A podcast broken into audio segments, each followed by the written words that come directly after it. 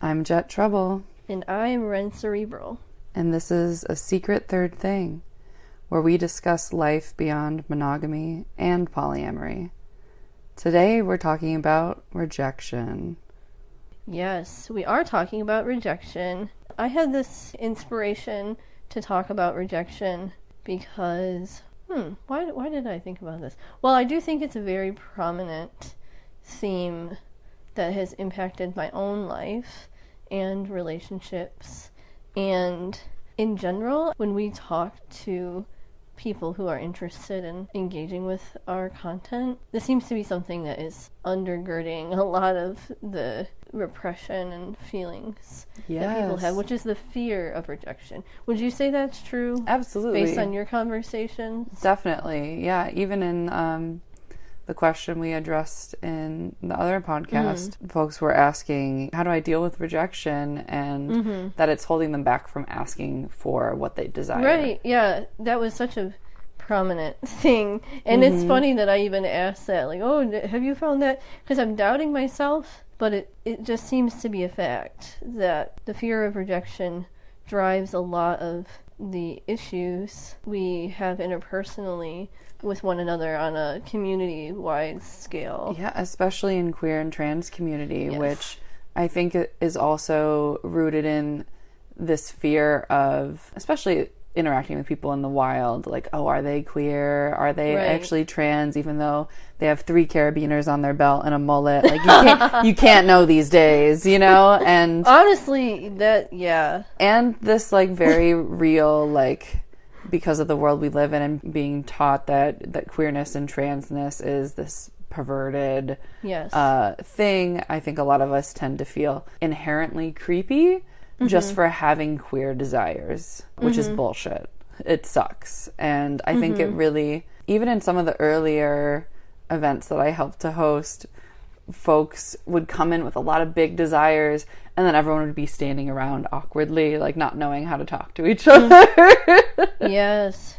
Yeah, even when the opportunity and possibility is right there in front of you, even more than in the wild when I do feel like when people take more risks, they might discover that things are a lot more possible and available than they would have presumed otherwise. But it's still more of a risk when you're not in a special container that's specifically catered to trying to encourage people to express their queer desires. So it's just, it is uh, really telling that even in that container where people are so encouraged to express themselves and just be more uninhibited that there's still like that really rigid fear of rejection. And like you you can see it in people's bodies that there's so much tension. I appreciate that you brought up the specific context of the trans and queer community because i do take that for granted. And i think that if i ever reference community in this podcast no that's it is it's yeah it's like definitely taking for granted it's queer and trans shit which i have a hard time imagining people who aren't in those communities would find any interest in this podcast. But you know there's people who haven't figured things out yet for themselves.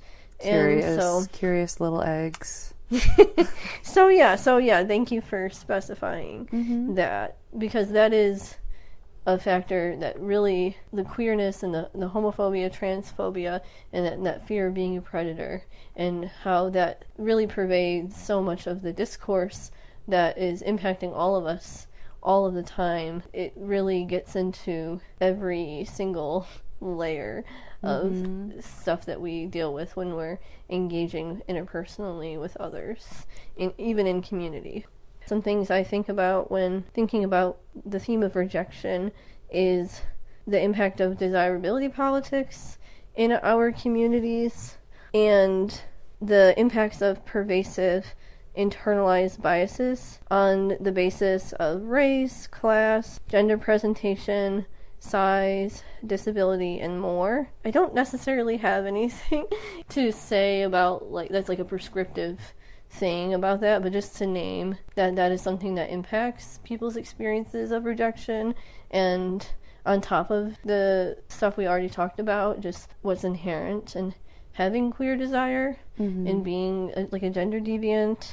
I, you know, want to ask maybe a rhetorical question. How can we just interrogate these things that impact whether or not we want to be in proximity to people around us? Yeah, Does Mm. I, anything come up for you when I say that? yeah, I think it's also too trying to maintain that curiosity we've been talking about. Right.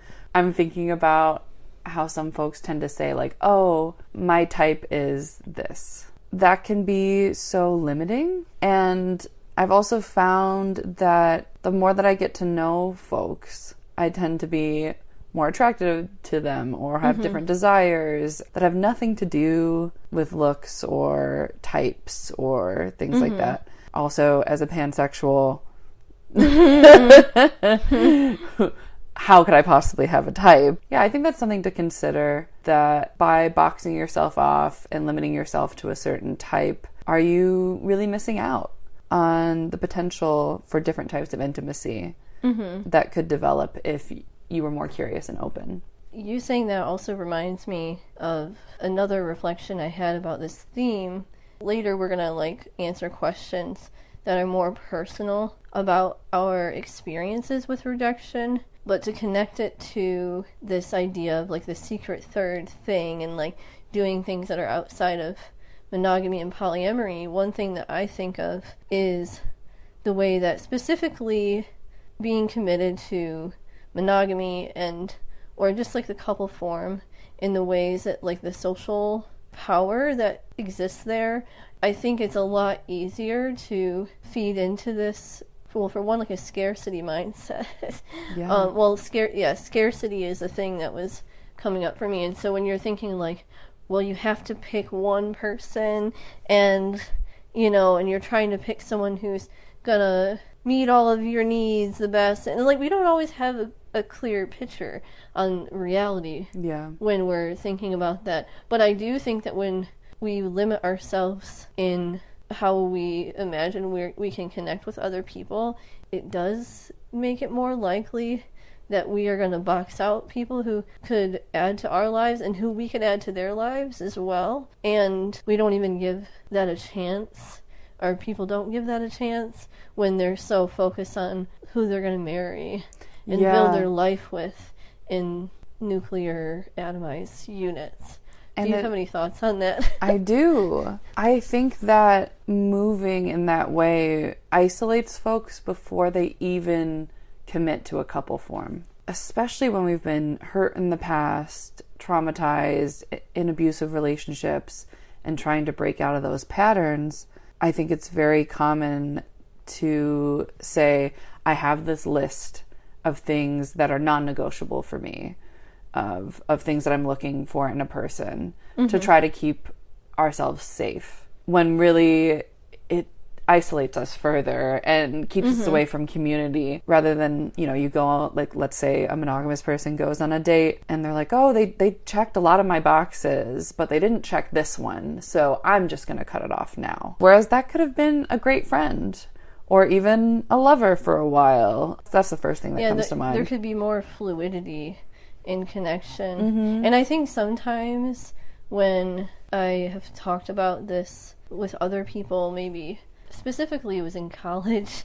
Yeah, I had a class on like philosophy and sexuality and I think there is like this idea that it's like settling. Like if you want to have a connection with someone and you know that they're not meeting all your needs, or like you, if you would want a connection with them that isn't monogamous, but you wouldn't want a monogamous relationship with them, that somehow if you wouldn't want both, there's some problem with that. I don't know. I guess for me, I used to feel bothered by this idea, especially because a lot of times with being disabled, people are like, well, that person, well, if they're, if, you know, they don't want to be monogamous with you, then they must not really love you. And that was the big conflict that happened when I did deliberately go into non monogamy, where even though it was my idea, it was a mutual decision, but I was really a driving force in it. I was dealing with people putting these ideas in my head. I think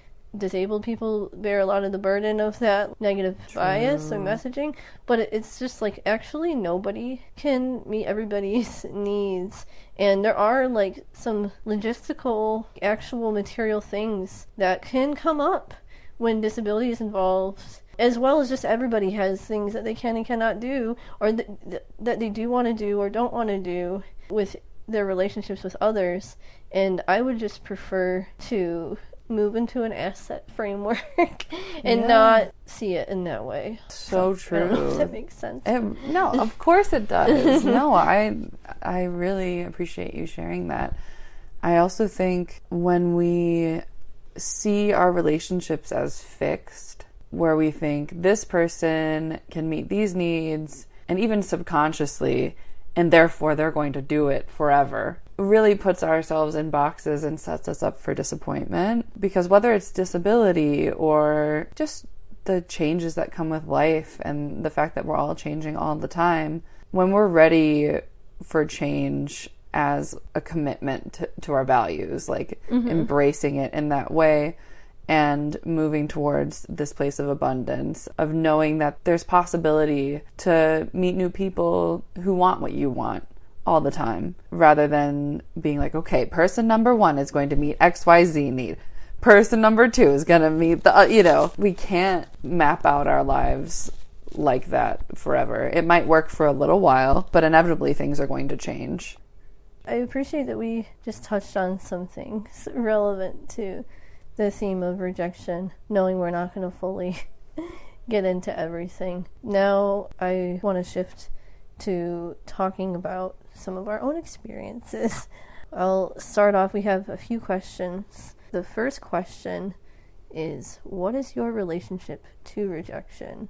Or, in other words, or another way to think about it could be what are the most prominent contexts that rejection has shown up for you? Before I knew that I was trans or disabled, and before I got California sober, which essentially means I, I still smoke weed, I I was and mostly had party friends. And as I got sick and stopped drinking and partying, a lot of those friends ghosted completely. And then the ones, for the most part, who were remaining when I came out as trans disappeared as well. And at the time, I took that rejection extremely hard. It impacted my health as well because stress directly impacts my immune system. And now looking back, I can see that I'm really glad that it happened because it has forced me to create new connections and really assess what kind of friend I want to be, um, as well as what kind of friends that I'm looking for. I now know that for my body mind, I'm only interested in queer connections and really seeking out not only queer connections, but trans connections, disabled connections. And I'm definitely not compatible with every queer trans disabled person. Are you sure? I'm positive. we've talked a lot about uh, what we've called conflicting types of neurodivergence, which doesn't mean anybody's bad, but sometimes it just cannot work out, even if you align very well on paper. yeah. Well, I have another term for that, which is clashing tisms. Yes, yes. I love that. I love that so much. It's funny that has led to many misunderstandings and, and disconnect for me, mm-hmm. which isn't to say that there can't be a, a connection in the future as we change and grow again, and inevitably.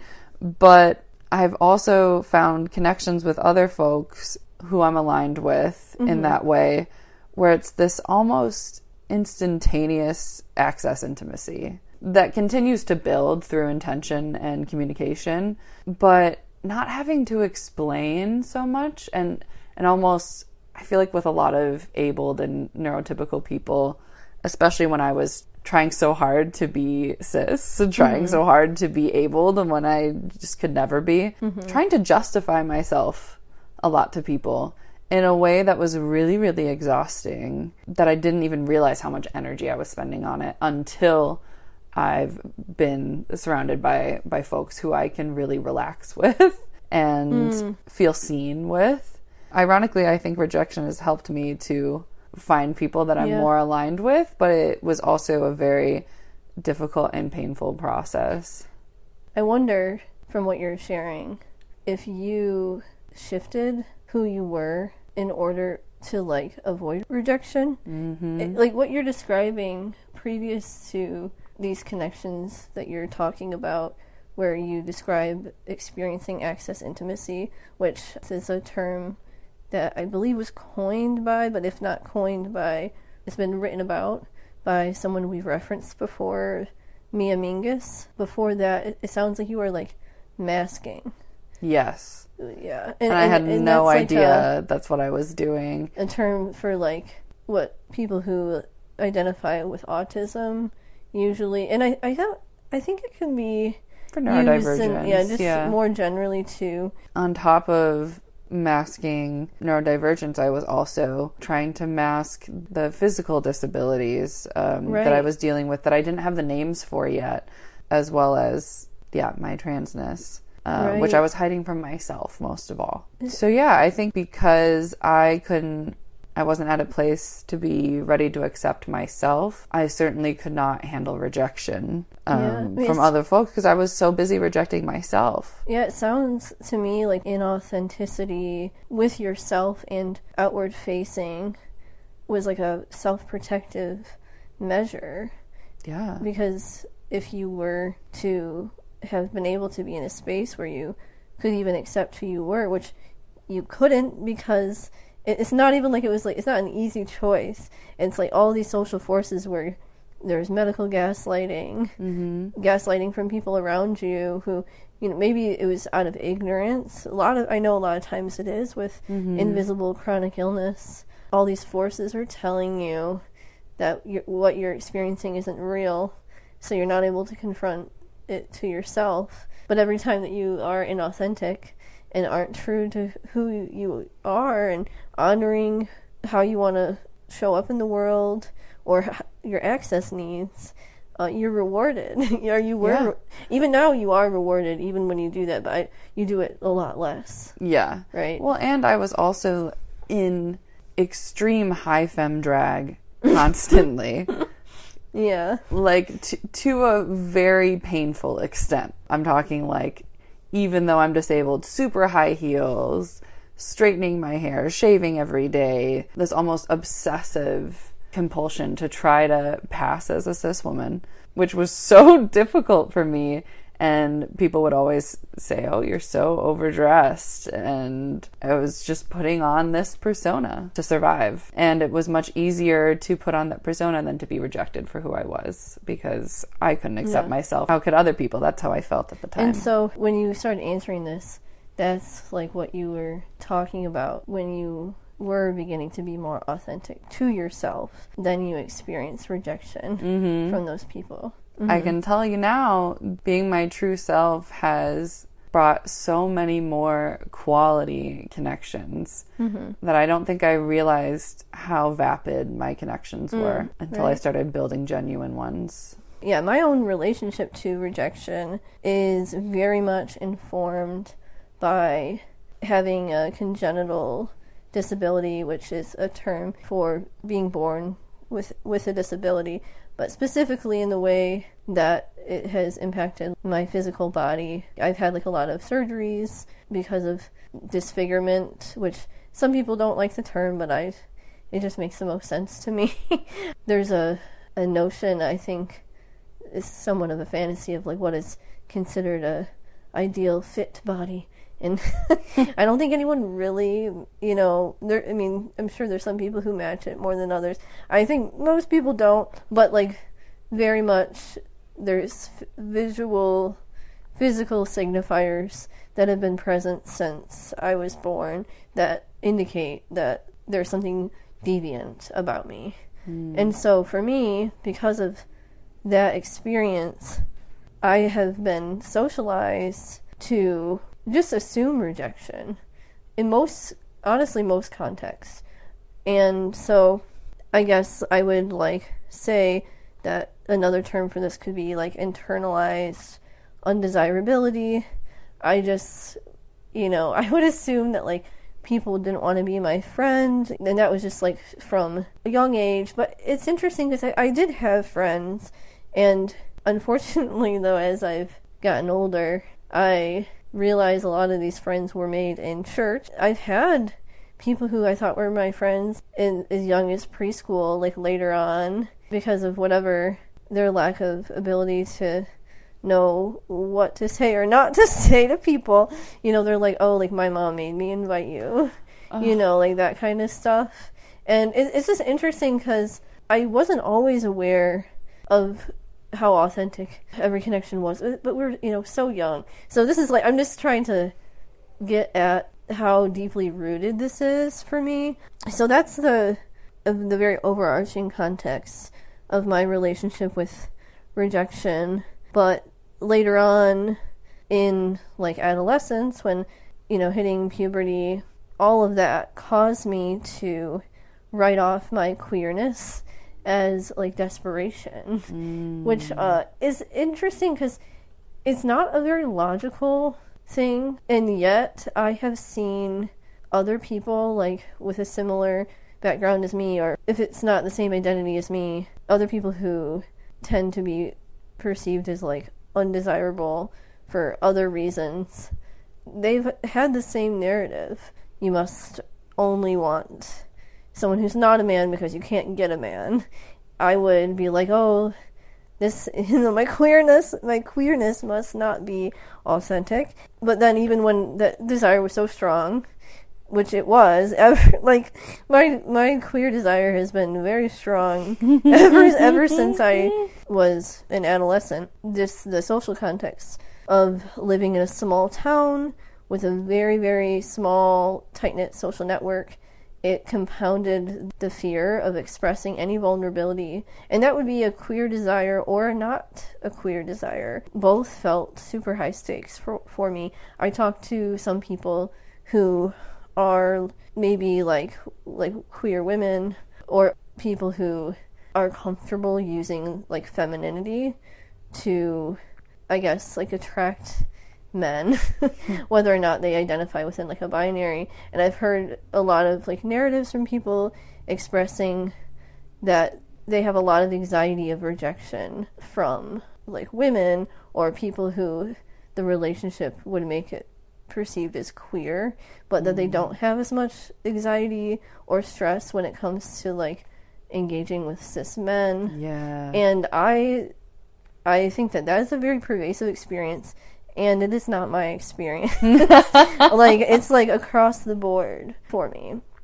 And so it's always fascinating, you know, I've alluded to in our last episode about just how I've had such a hard time going for things that, that I want, the more I talk to other people, the more I'm like, oh, well, no shit.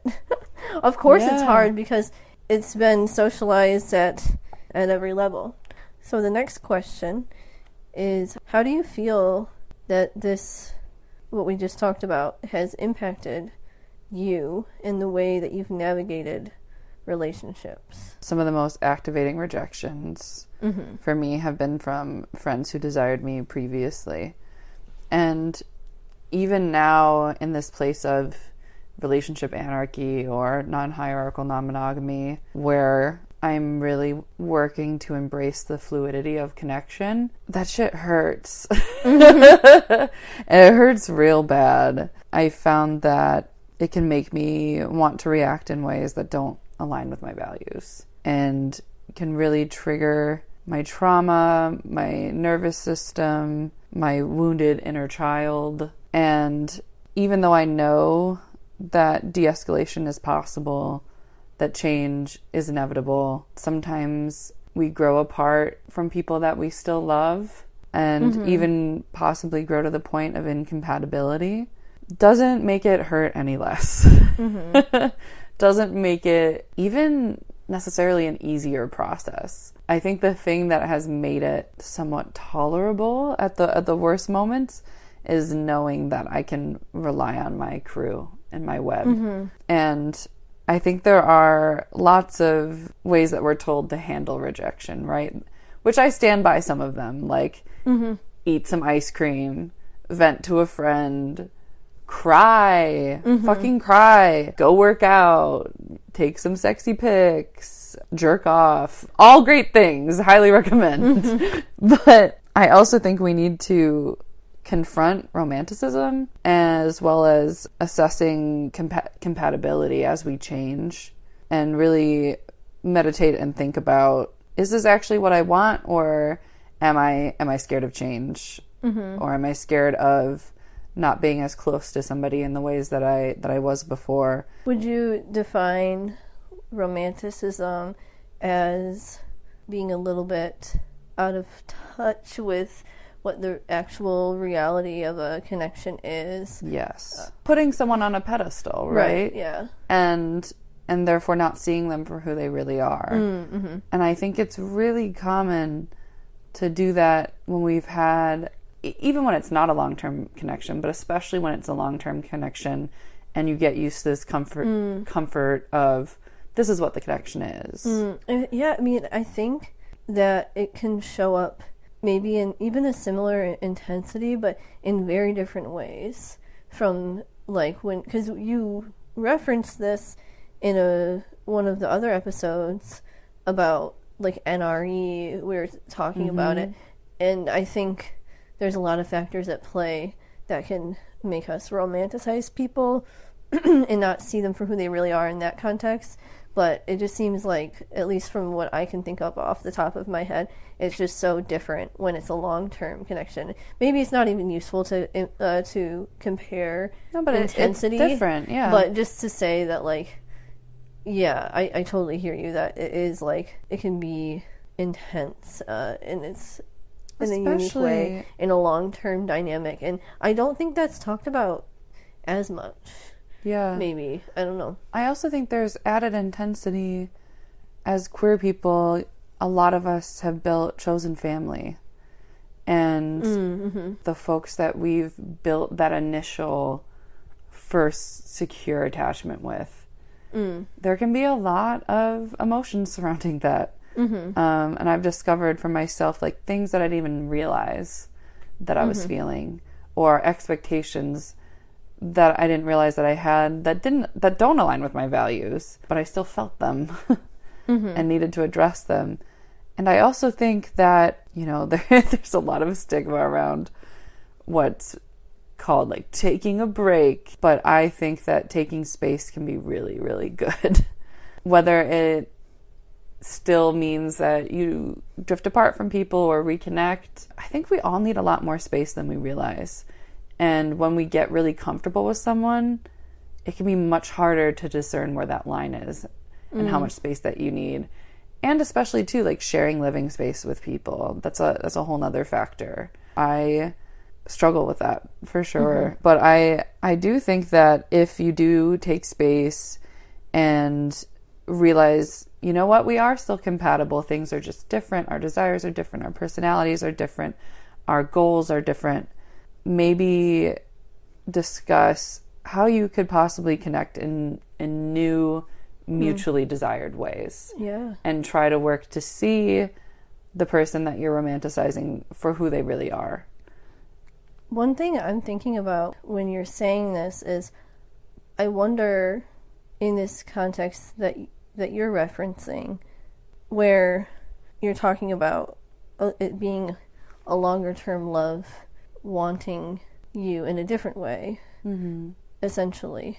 But for you, it is interpreted as rejection, and not to say that it, couldn't be, but what, what I'm wondering is like if all of that other previous experiences with rejection make it hard to actually discern when something is rejection Yeah. and when we're being triggered because we're afraid of being rejected. So I'm wondering if this is true for you, but I think for me, sometimes it can be hard to not see things in such a binary way. Yes. And so- especially when I'm triggered. Yeah, so or activated. mhm.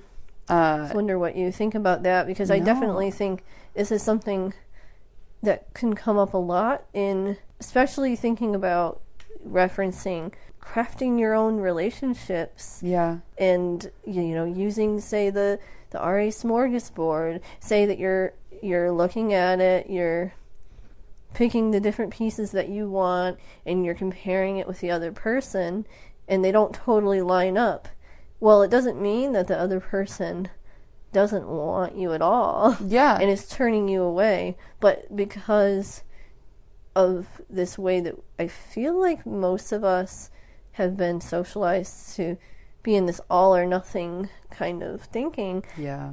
if the desires aren't totally lined up it can feel hard to not see it as a total shutting out Yeah. And I know logically mm-hmm. that de escalation and changing desires in all their different forms Mm-hmm. is not inherently rejection. I, I know that it's actually a form of love. It's like setting boundaries, right? Mm-hmm. Saying, this is how I'm able to connect with you, and this is how I want to connect with you. But that doesn't mean that it can't feel like rejection right and and bring up those feelings for us. And so mm-hmm. I feel like when, when we feel rejected, like is there's not really much of a difference because we still have to process it yeah as though it is a rejection sometimes. Right. Yeah. I mean, I kind of feel like, regardless of yeah whether it, it is or it isn't, you're feeling it. That is so relevant to to that question of how you feel rejection has impacted you and how you navigate relationships. Because whether or not this last context you're referencing is technically rejection or not, it's like all of the fact that rejection exists and that so much can be at stake when rejection is present, that makes it feel intense and it has real impacts. Definitely. Super real. We're back to the screaming, crying, throwing up. Yeah. but also um, there there's a lot of possibility within this where Mm-hmm. I try to re- remind and ground myself that if someone is communicating wanting change to me, that is a bid for connection in itself. right. Wow, look at you. The the reframe. I love it. Okay, I, I'm gonna answer the question. For me, rejection I feel like I've already answered it, but also I'll elaborate, you know, just it's impacted everything. just the yeah, I think I spoke to that with just how pervasive of a theme it's been for me. Uh, I've also I've thought about a lot about the, how the context of someone's life, like somebody in a similar embodiment as me, or even arguably somebody who has more things that can be interpreted as undesirable. Like they could be in a social context that they could be more socially empowered than me and be very, you know, can move through space not fearing rejection so much. But I think for me, I was really, I just received messaging from everyone, like my family, and it wasn't hurt, like, or it was hurtful. It wasn't meant to be the way it was. Mm. Where it's like, if I ever was brave enough to express some desire that was perceived as by my family or people around me as out of reach, then they would try to like pad it for me somehow and be like, "Oh, are you sure? Like, are you sure that that's what you want?" And kind of mm. like giving me this messaging that like, "Oh, okay, you think this too." Like the internal thoughts I had wasn't coming from nowhere. Like so anyways, I think a lot about how this is very much specific to me and there's not necessarily like one way that somebody in my embodiment can experience this stuff. But for yeah, for me, one thing I've reflected on recently is I think a coping mechanism that is possible that I use because of this intensity of like fear of rejection or just how painful it feels to be rejected is I think that my desires tend to be more abstract than specific. So mm. this isn't something I've consciously thought about literally until like maybe within the past month. But I think that I, if I reflect on it, it seems like maybe that feels safer.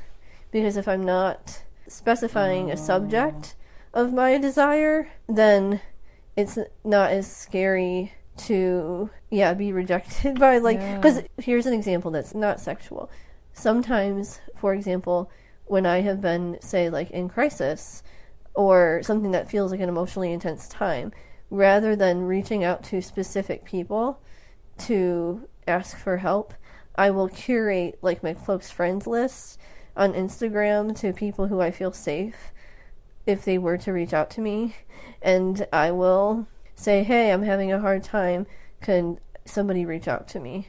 And then i will usually get someone to reach out and then i don't take the ignoring it or lack of response as a no or as a rejection. And so i think that that actually makes a lot of sense when for that context when i recognize. I love that actually. I think Yeah. that's really great. yeah, it's like, and when I recognize that I'm in like a triggered state where it's like, oh, like s- h- having somebody tell me no, even though I logically could recognize people need boundaries and honor their capacity, t- Right. really, I feel like But recognizing it could push me over the edge. Yes. It's like, this feels better. And so I think that I, I want to not see it as necessarily something that is totally maladaptive or whatever. But in the context of uh, interpersonal intimacy, sexual desire, things like that, I wish sometimes I was able to access things that were specific more often because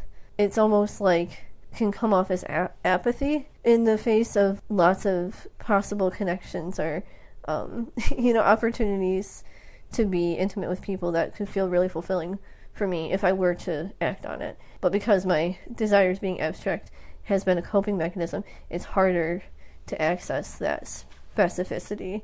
So I really have to push myself. Yeah. So- to name the specific desire.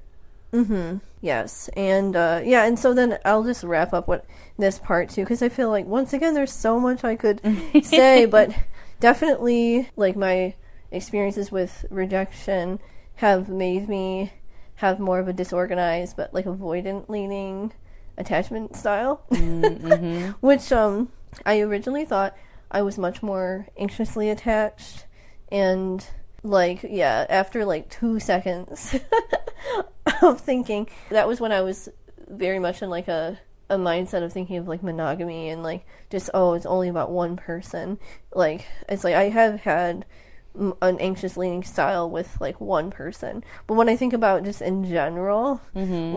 like that is definitely not the case. Like i'm very avoidant. I tend to assume that those who want me a lot of times that they want to hurt me. And mm. this has been because some of my first experiences being aware that people did want me was that they wanted to hurt me Or that they were fetishizing me which is for me being fetishized as a a small disabled disfigured person i can only attribute that to being infantilized and their perception of my powerlessness and that's not how i see myself. I i don't want to yeah identify as anything but definitely i like having more control. Um, and so it feels very much like um, unsafe but but what is sad about that then is sometimes there's people who are expressing genuine interest in me and some and once again this isn't even only in the realm of sexuality or romance or anything. It could be platonic as well. But there's people who are genuinely trying to see me, genuinely trying to connect, and they're not pedestalizing me or infantilizing me or fetishizing or doing any weird thing. And if like I don't have enough information at the outset, then I will just be like, I don't trust them, and shut it down. And it can be really sad because, so I mean, who knows how many connections I've missed out on because I'm trying to protect myself. Yeah.